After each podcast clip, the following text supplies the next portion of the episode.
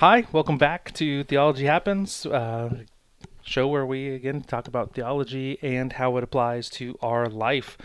I am Rob Schutz, and this is episode number five. We are cooking right along here. Episode five, Theology Happens, and today I wanted to talk about prophecy and prophets, specifically uh, false prophecy and false prophets.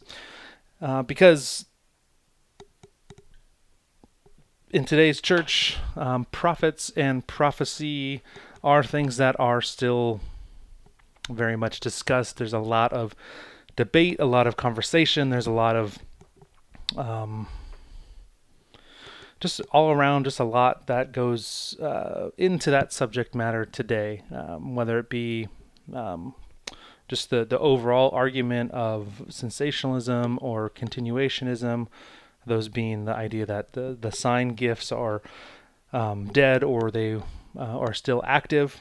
Um, whether it stems from that debate or just the simple reality that because of the world we live in today, because of everything that's gone on, um, because of things like even this show, um, people have much more access and much more availability to watch and keep up with their favorite pastors or theologians or um, teachers, uh, whoever they might be, um, whether it be just social media stuff or YouTube or podcasts or, or whatever the case, or even traditional TV in, in some cases, um, there's just a huge number of people out there who are putting out content. And so, one of the areas in which people put out a substantial amount of content is in this concept of prophecy. There are um,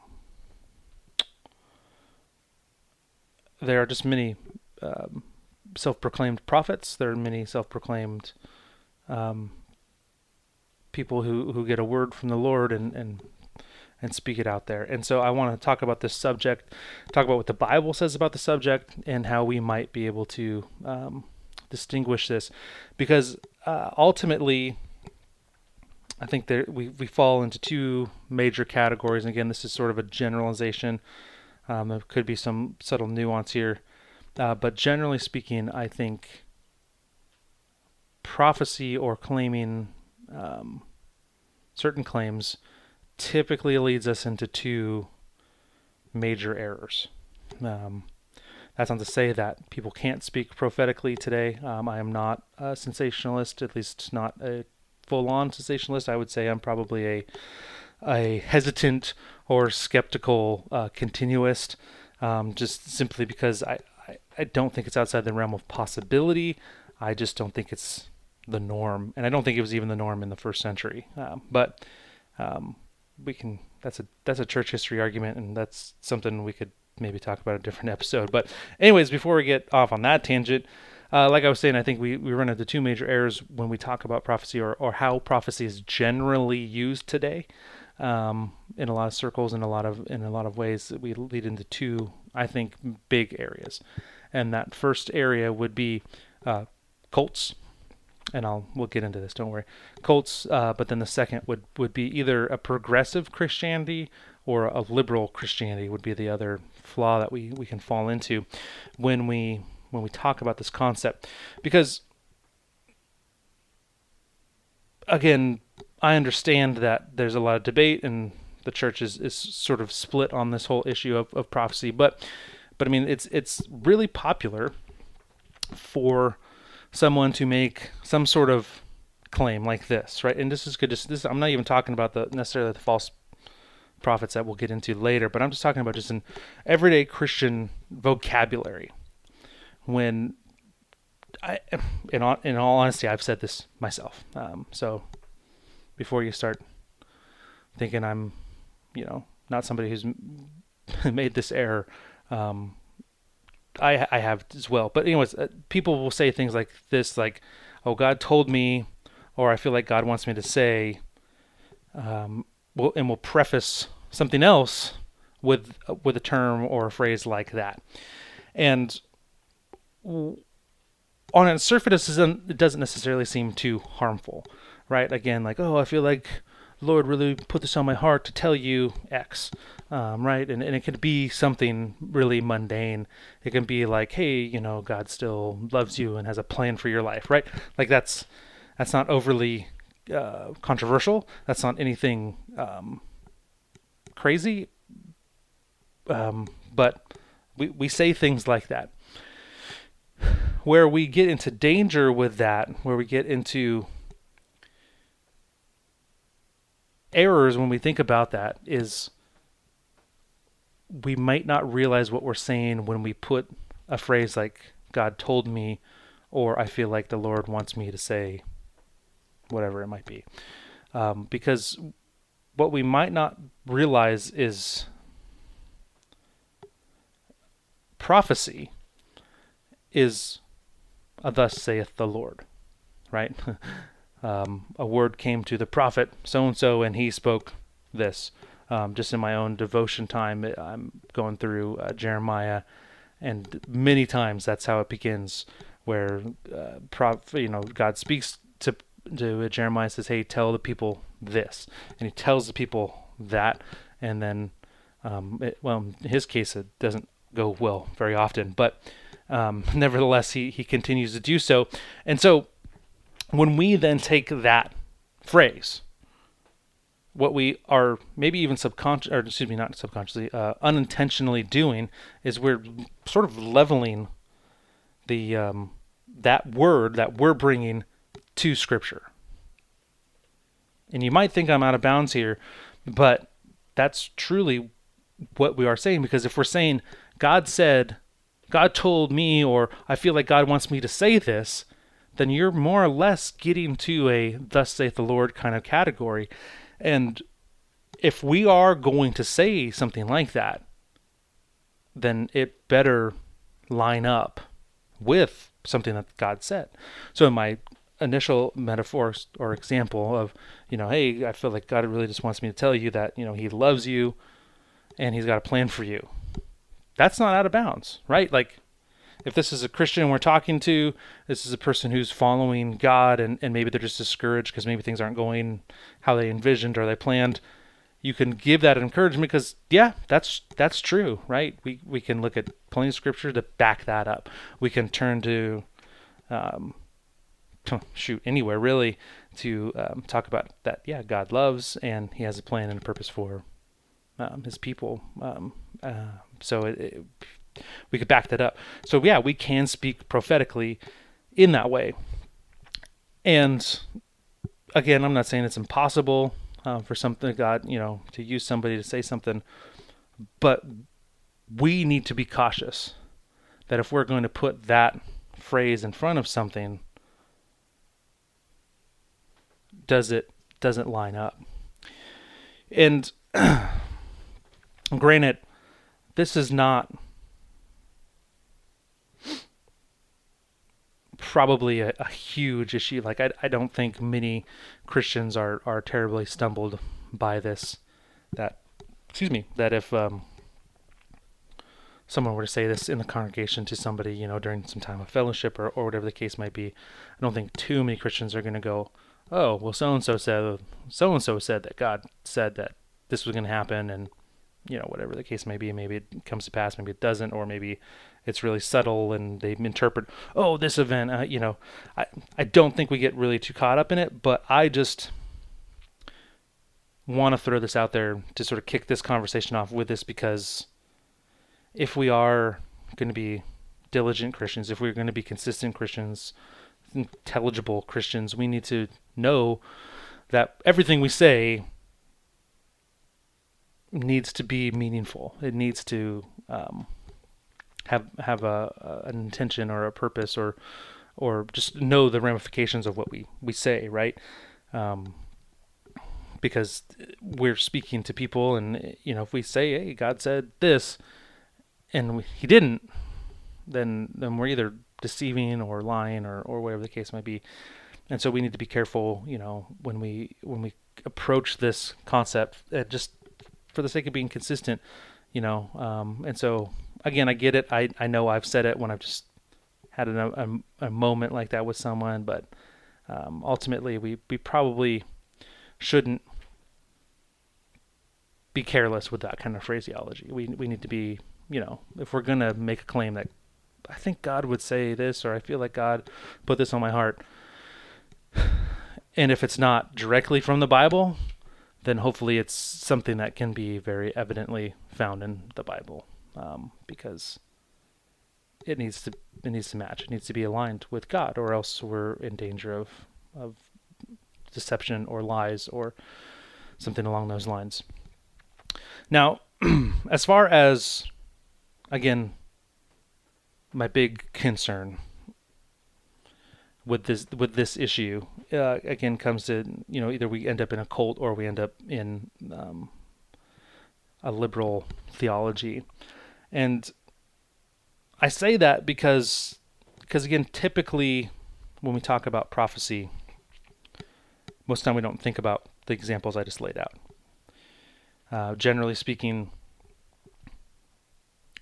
that's become so normalized in the Christian culture these days that I don't think a lot of people give it much weight. There's, you know, there's a handful of people I'm sure we can think of who always say that to us or, or whatnot.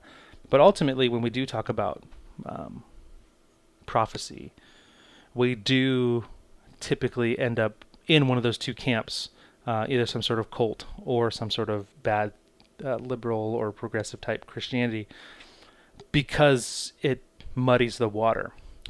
And I say that because, so again, like I was saying, prophecy needs to be, um, well, not needs to be, prophecy is speaking on behalf of God, right? The Old Testament prophet or the New Testament prophet is essentially God's mouthpiece. God is using that individual to speak um, on his behalf to either the nation Israel, to the church, right, depending on the, on the circumstance of, of when those um, different things came into being. And so then if we're going to be reminded of that, then we have to understand that that's what we're talking about when we talk about prophecy, that this is someone acting, excuse me, someone speaking on behalf of God. And so, again, like I said, cults or, or liberal theology, because here's what takes place. First, cults because I think this one's the more easy one to, to grasp. Almost every cult has generally a charismatic leader who rises up, says he has a special revelation or a personal revelation from God, and so we must therefore do this. Or he says that several times.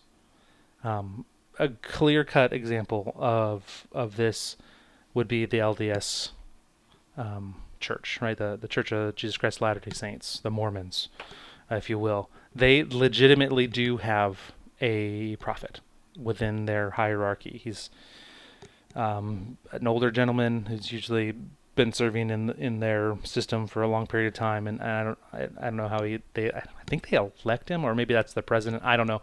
I always forget all the little nuance there, but but there is a there's a man who's called the prophet of the Church of Mormonism, and he um, has revelation. He he hears directly from God on, on how they should move and what they should do. Um, that's exactly what Joseph Smith said. He said that you know, an angel told, you know, came and spoke to him, told him where to find the special book. God told him how to translate the book and all the stuff that only he knew.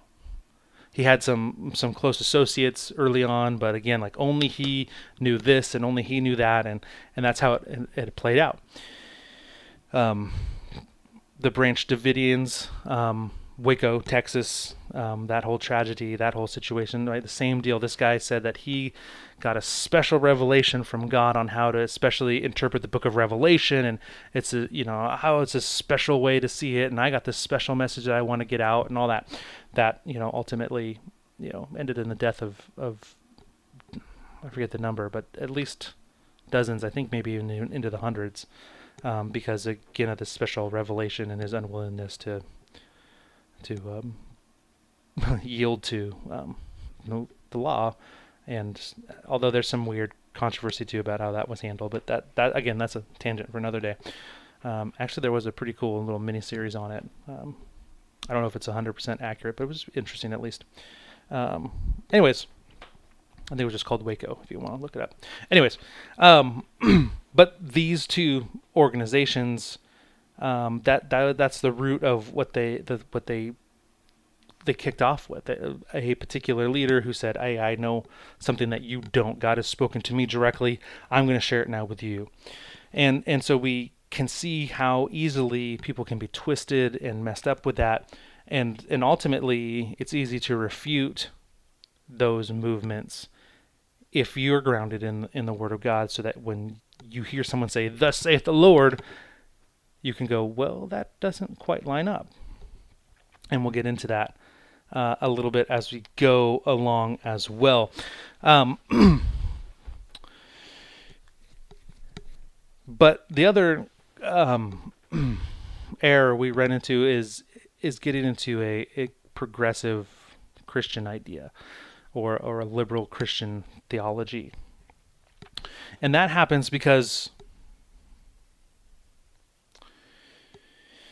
when we start to have people saying, "Oh, well God told me to do this," or "God told me to do that," we then have to either say it's all on the same level of scripture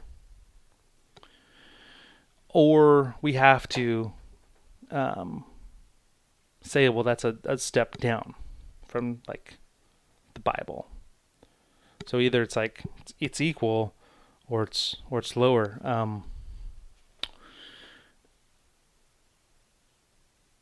there's a there's an interesting um, teacher who I, I was listening to this individual share their their story, and they they show they they uh, shared the story of uh, being in a in a airport waiting for their flight, and they were sitting there.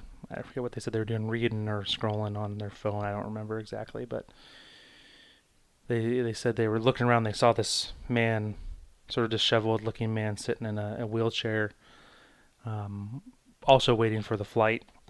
And she said that um, the Lord told her to go brush that man's hair. Now, th- that's where we now enter in something interesting. Because the way that's phrased and the way that it seemed in her recounting of the story is that God commanded her to go brush this individual's hair. So then that would introduce this idea that, okay, then does that mean God commands us to brush hair? or God has a special command for this individual. And so you see how that can start to get a little weird. Like what's our category for that? Is that scripture, right? Or is that like like well, it's something like God's calling her maybe to do? Like for her to go and and uh, try to uh, brush this individual's hair. And anyways, it a lot of those kind of things like and she talks about how she was like debating with God and all that. Now, here's what I want to clarify. I do think God stirs us, right? Like when we're in a moment, um, something can come up and God sort of stirs us to to some sort of action. But we can't say like, well, God is commanding or God is calling me or telling me to necessarily do that because then we start to put that within like a biblical command and if it's not something that God actually commands us to do, then we start to get into this dangerous area where it's like, okay, well, obviously I'm not sinning if I don't go brush that guy's hair. I'm just being disobedient to God. And then you go, wait, sin is disobedience to God. And so, so, anyways, you get into this weird really argument, and and so it can become this weird, wishy-washy concept, to the point where again, this is why I say it can lead us to a, a liberal or a progressive idea because now what is what is the authoritative parts of scripture right we could even we could even argue that right there's there's groups of christians who go oh well yeah paul wrote some stuff there's some good stuff in there but it's not the same as jesus' words like the red letters in the bible those are those are more important if i you got to follow those for sure we can't ignore that but Paul, eh, not so much. Right? And so then we can get people who are now taking out chunks of scripture, the theopneustos, the breath of God, right, the word of God, because we've gotten this idea that the thus saith the Lord maybe doesn't carry the same weight because well you know sometimes he speaks to this this particular whatever and and it become this really watered down version of of God um, or of, of God's word. And so it can get it can get dicey and it can again lead us down roads to you know where we maybe we we reject the Old Testament. Oh well, that was God then, and the New Testament's God now, and like all these weird things instead of looking at it as the whole, the whole Word of God, the whole counsel of His of His divine revelation, and instead just our best. You know, like picking and choosing of what we want to accept or what we don't want to accept. And so that leads us, uh, obviously, that mentality is very progressive Christianity, very much in that camp of, well, I can do whatever you know, I I I, I follow God uh, how I think I should. Basically, is how that gets summed up. I mean, obviously, I don't think any of them would ever admit it that it's that way, but that's still how it plays out. And so, and so again, like these phrases, we need to be careful with. You know, if someone, if if we're saying, you know, God is stirring us, then we we better make sure that we have it right. Sorry, something popped up. There we go. Okay, so let's get into text because I think these are going. This is going to help us sort of decipher prophecy and how we do this because um, obviously we. I'm telling us that, hey, thus saith the Lord. Well, let's actually get into some of the thus saith the Lord. Okay, so Deuteronomy chapter 13.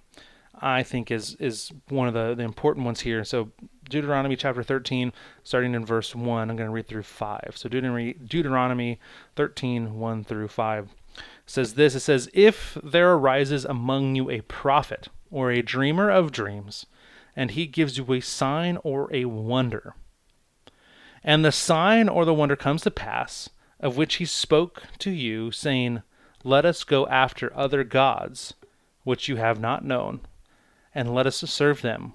You shall not listen to the words of that prophet, or that dreamer of dreams. For the Lord your God is testing you, to know whether you love the Lord your God with all your heart and with all your soul. You shall walk after the Lord your God and fear him and keep his commandments and obey his voice. You shall serve him and hold fast to him. But the prophet or the dreamer of dreams shall be put to death because he has spoken in order to turn you away from the Lord your God, who brought you out of the land of Egypt and redeemed you from the house of bondage, to entice you from the way in which the Lord your God commanded you to walk. So you shall put away the evil from your midst. Okay, some very important things just got said there, and maybe you missed it because the ending got really gnarly. Um, but let's I'll get there. Don't worry. So verse one, right? It assumes that a prophet could potentially do something miraculous, or at least appear to be miraculous. Now this is important because there are prophets, self-proclaimed prophets, or maybe maybe prophets. I can air quote prophet. Um, I guess for the audio version, I did need to specify that I air quoted prophet. uh, silly me. Anyways, it assumes that they could potentially do something, or they can legitimately do something, or the very least appear to do something. Right? Like this is this I think is really seen clearly in Exodus. Right? Moses starts to do like throws his staff down, boom, turns into a snake. Pharaoh's magicians show up and they go, boom, we can do it too. Um, and or like the first few plagues, right? Boom, uh, we can we can uh, turn the um, water to blood. Boom, so can we. And so like that's I'm sorry, but that's crazy to me. Like I don't know if we just read it too quick, but that always like I just go that's insane. Like how how are they doing that? They don't have God on their side. Maybe that's a podcast for another day but so Deuteronomy is going to make that assumption as well. It's going to make the assumption that there are people who could potentially do something or legitimately do something, or uh, again, like I said, the very least appear to do something miraculous. But notice the mirac- them doing something miraculous, them providing some sort of great sign or wonder is not sufficient. Because it keeps on going and it goes into um, verse 2 again a sign when it comes to pass so again it came to pass of which he spoke to you saying let's go after other gods. Uh-oh. Let's go after other gods. Uh, but you have not known and let's serve them. So now so now we have a standard. So hypothetically because this is obviously ancient israel so we can use ancient israel as the quintessential example because this is specifically who this is originally written to, but obviously has super applicable things to us today. So let's so again, right? Some um, prophet uh, who's in the cult of Baal comes along, right, and goes, "Boom! I can do this miraculous thing, right? I can make my altar catch on fire." Maybe it's a sleight of hand. Maybe it's you know an illusion. Maybe it's legitimate, some sort of wicked, evil power. Uh, again, terrifi- terrifies me that that's even a potentiality, but nevertheless, got to go with what the, the scripture seems to be pointing at. And so that comes to pass. Okay? Wow, he did something crazy. That's insane. And then he says, Abandon Yahweh and let's go after Baal. Uh oh. That should be our first red flag. Who is the God that they are telling us to seek after? Who is the God that they want us to serve? So then, verse 3 uh, You shall not listen to the words of that prophet or the dream of dreams, for the Lord your God is testing you to whether you uh, love the Lord your God with all your heart and with all your soul. So check that. guy just did something insane. Don't go after him. He's leading you astray to some false God despite the fact that he did something. And then it says that God is testing you that if you love the Lord your God. So do you know what God stands for? You do you know what God is about? Do you know God and will you choose him even if somebody does something uh, miraculous or provides you with some sort of sign or wonder? So God is using that to test. And then verse 4, um, stick with God, obviously, is the standard. Like you don't abandon God, right? You shall walk after the Lord your God and fear him, keep his commandments. But then, verse 4, oh man, I can only imagine some people probably get so mad at this, but that's another argument for another day. Um, but you keep his commandments and obey his voice, you shall serve and hold fast to. Where'd it go? Oh, oh no, it's verse 5. Excuse me. Verse 5. But that prophet or that dreamer dream shall be put to death because he has spoken in order to turn you away from the Lord your God, who brought you out of the land of Egypt and redeemed you from the house of bondage, to entice you away uh, from the way which the Lord your God commands you to walk. So you shall put away the evil from your midst. So before we get into the, the killing of a of a prophet, and maybe uh, what that looks like today, um, keep in mind what is what is being grounded. So not only have we already said God tests through these false teachers, God will allow them to exist so that we, uh, His people, can be tested, but also tested that we know God and that we love Him with our with our whole being. But then also, did you catch how God identifies himself? He is the God who brought you out of the land of Egypt and redeemed you from the house of bondage. So we can never forget this because our God actually did something historical. That's that's the most revolutionary concept of I, I think the Christian worldview. We actually have a God that moved a nation through history at one point and then moves the church now uh, today. And so we can actually see a historical progression. Uh, other Near Eastern religions specifically, but also other like you don't have that. Um, the closest you could probably get maybe is is um, Buddhism, right? There's a history with the man Siddhartha Gautama who becomes the first Buddha, but but again, that's his wisdom and his teaching. Like it's not like he's not you know doing anything miraculous or or or so saving anyone or or um, you know anything like that. Um, then obviously there's lots of claims of Muhammad in the in the Quran, and and I'm far from an expert in that, so I can't um, get too heavily into that. But again, when we compare it to Scripture, it, it doesn't line up with some of the narrative that's there and some of the terminology, and, and, and honestly, it denies certain uh, biblical concepts like the Trinity and uh, the the deity of Christ, and so um, that would that would qualify for turning us to a different God because the God Allah in Islam is not the same God as the God in Bible because Allah and Yahweh are not the same in any way, shape, or form. Um, the Quran spells out a very different God. Uh, he's not triune, and um, he never sent a savior to redeem us. He only sent prophets to speak on his behalf. And so, um, there's no incarnation, there's no uh, triune, three persons, one being a God. None of that is within that. So that would be a false God. That would line up with this um, warning, uh, this command in Deuteronomy chapter 13. Um, I will get into the whole put him to death thing in a minute because we're going to talk about another passage that also brings that up, and so we'll we'll sort of conclude um, some thoughts on that in a minute once we have looked at the other passage.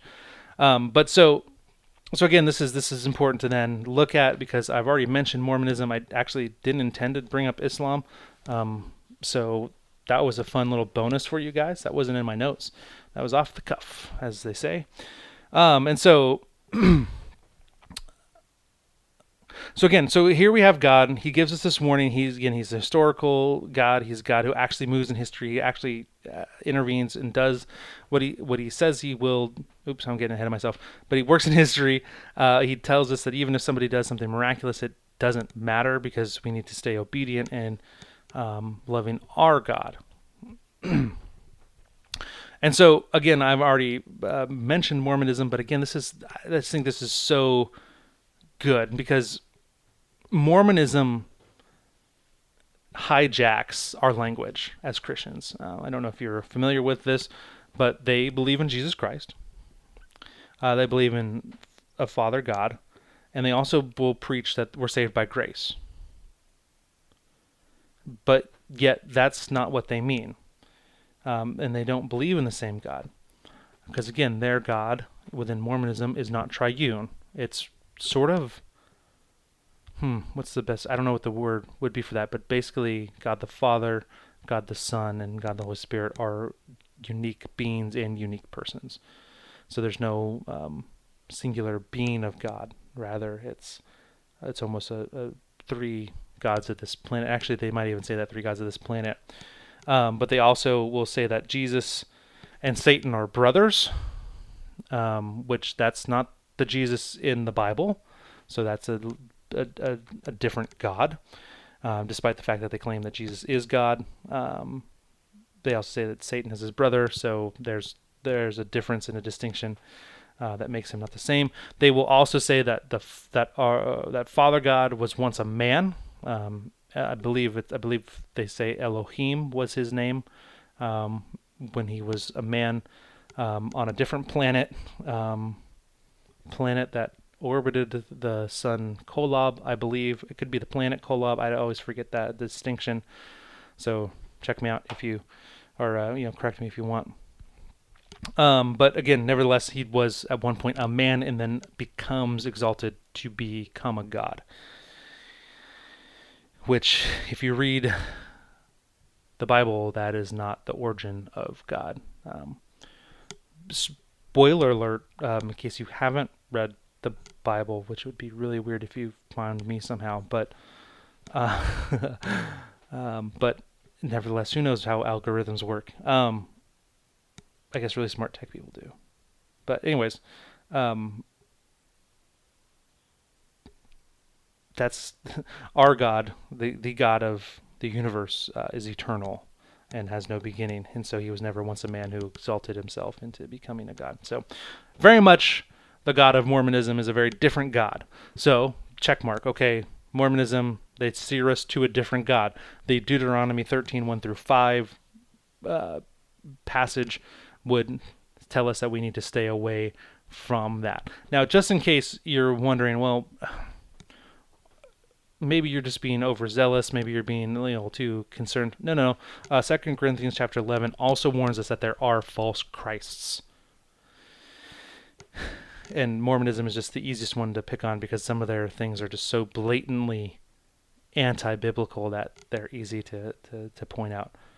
Um, and so, again, if we know God, if we love God, when we then hear about the details of, of what this Mormon God supposedly is, is you go, wait a minute, that's not the right, that's not right at all. We need to, no, no, no, that's not right. Um, and so, you know, we can take the warning from Second Corinthians or, or Deuteronomy chapter 13 to to warn us about that. So, so again, this sort of goes into this whole thing about you know where a prophet potentially is trying to lead us, where a prophet is trying to to get us to go. But again, when we talk about prophecy, and so often the church wants to just jump immediately into this category of prophecy, and that is foretelling or future predictions and future event calling out. Super popular um, in the church today. It has been for a long time. Um, so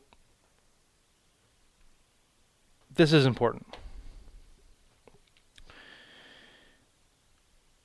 Because there's only one God who can do this. There's only one God who can tell us what the future is because he knows. Every other false God, every other supposed religious leader, anybody who's ever made a claim and been wrong, is not hearing from God because God is all knowing. If God is all knowing, He's not going to say, event A will happen on the specific day at the specific time, but then at that specific date and that specific time, event A doesn't happen. Because then he'd be wrong. And if he's a God who knows everything, if he's a God who's all knowing, he knows the future and the past, how could he make that up? Or excuse me, how could he make that mistake? How could he not get that right? So just the logic, right? Um, the Psalms. Oh my goodness. Just talk about his all knowing, um, the fact that he, he knows the beginning from the end. Uh, Revelation, again, calls Jesus the Alpha and the Omega. Again, that'd be like saying he's everything from A to Z. In our, our vocabulary today, again, Alpha and Omega the beginning and end of the, the Greek alphabet. Again, that again he knows from the beginning and from the end.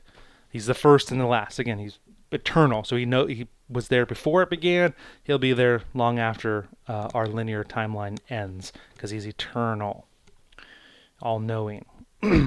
Romans 8, 28 again, the fact that, you know, all things work together because again, he knows the events. He knows what he's doing. He has uh, a plan or a purpose. So we we know these things. So Jude, so another passage we need to look about because we've been talking about future events, right? Future God predicts the beginning from, or excuse me, predicts. God knows the beginning from the end, all that stuff. So future telling obviously is an important component of this concept of, of prophecy. And so Deuteronomy chapter 18, verses 19 through 22. Deuteronomy 18, 19 through 22 says this, But the prophet who presumes to speak a word in my name, which I have not commanded him to speak, or who speaks the name of other gods, we already talked about that, the prophet shall die. And if you say in your heart, How shall we know the word which the Lord has not spoken? When a prophet speaks in the name of the Lord, if the thing does not happen or come to pass, that is the thing which the Lord has not spoken. The prophet has spoken it presumptuously. You shall not be afraid of him. So, again, exactly what I just said just arguing it from you know the understanding of God, but here it is clear as day, spelled out for us in Scripture. If a prophet says this event will take place on this day, and it fails to do so, he is a false prophet. Period. Why? Because he's not talking to God, clearly. And as the text said, God didn't even command him to speak. They are presuming or or making an assumption or guessing or trying to um, outright deceive to to make a buck, and we'll talk about that in a minute. But again, God can't error because, well, first of all, he's perfect, he's God. But secondly, and specifically to this concept, he can't err because he knows all the events that are going to happen. There's a reason we can look into Daniel and go, oh, yeah, they should have expected Jesus at this time because it talks about that. When Jesus says, yeah, they're going to crucify me, I'm going to die, they should have listened because he knew that that was going to happen. But, nevertheless,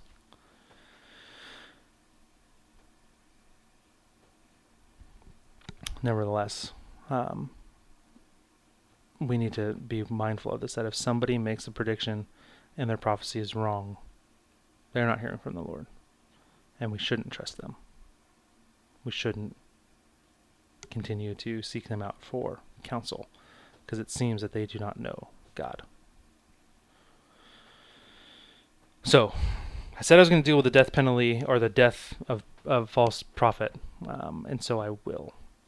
First of all, um, an unpopular opinion in our Western civilization today, especially out here in California. However, biblically speaking, um, God does believe in a death penalty for certain crimes. It would seem evident that false um, prophecy, a false prophet, would would be in alignment with that and definitely for the ancient Israelite nation, yes, they were a theocracy um, or a you know eventually you know theocratic monarchy, uh, you know weird system, but nevertheless they were supposed to be governed by God. They were obeying all the commands of God directly as He revealed, and so that was their system. So it would have made sense for them to kill the false teacher. Would have been just because again it would have been somebody trying to lead that particular nation in that particular time away from the truth of who they were supposed to be. However, when we look into the New Testament, we do see that carryover per se. We see plenty of interaction with false teachers in the book of Acts. Uh, we also see warnings about false teachers that they will come, that they will rise up, that they will try to deceive, that they will try to turn people away from them. However, we do not see that continuation because, honestly, I think it's simply because now of grace. In the Old Testament concept, God was drawing out a very distinct point that man is fallen and man needs Man needs something. Needs a Savior, which we see come in Christ to redeem. And so our hope so our our hope now is in or our, excuse me, not our hope. Well, our hope is in Christ, obviously, but our um, default methodology is grace rather than judgment now. Rather than when a man falls, we look to restore them. Um, how many New, Pes- New Testament passages talk about restoring a brother who's fallen away or, or, or backslidden? Those kind of things. Again, restore. We want grace. We want to see someone reconciled, redeemed. And so, again, when we talk about false teachers, we don't just kill them um, as, as the death penalty would demand now because we have to hold out hope that they could repent and reject their false teaching um, and come to a true understanding of who God is. Um, probably one of the most famous examples of this is, is a man by the name of Costi Hinn. Um, he uh, is the nephew of Benny Hinn, who is a uh, ravenous uh, televangelist who fleeces people out of millions of dollars annually. Um, terrible ministry. If you're into Benny Hinn, uh, stop. Uh, don't worry, I'll call out other ones here in a minute. Uh, but get out for real. But Costi Hinn, his nephew, very much plugged in to uh, what his uncle Benny Hinn was doing. Um, helped actually serve uh, within their different shows and and uh, live events and all that, and lived life in some of the most amazing, immaculate things that you could ever fathom. Um, the Havilampi interview actually is really fascinating. You hear some of the bat story, um, but then also just in his own testimonies of things that he shared um, throughout his ministry. Now is is fascinating because now he's a Orthodox Christian. He's walking with the Lord and, and he's recanted and he's uh, repented from from that previous life. And so, fascinating um, story of, of God again redeeming and and bringing something out of a false movement and into the true gospel. And so, um, when we talk about false teachers, that's why uh, it seems that we shouldn't hold to that same standard of of uh, the death penalty because now we have grace and we can hope and see that people could come out of it. And so again, I think our our following the death penalty is for now uh, very specific crimes against um, people physically, not just spiritually, because we believe that spiritually people can be redeemed. And anyways, getting off on a tangent on the, the death penalty, that's a topic for another day. Anyways, man, I think I have like 12 of those. I'll have to listen to this and like write down different topics. Anyways. oh,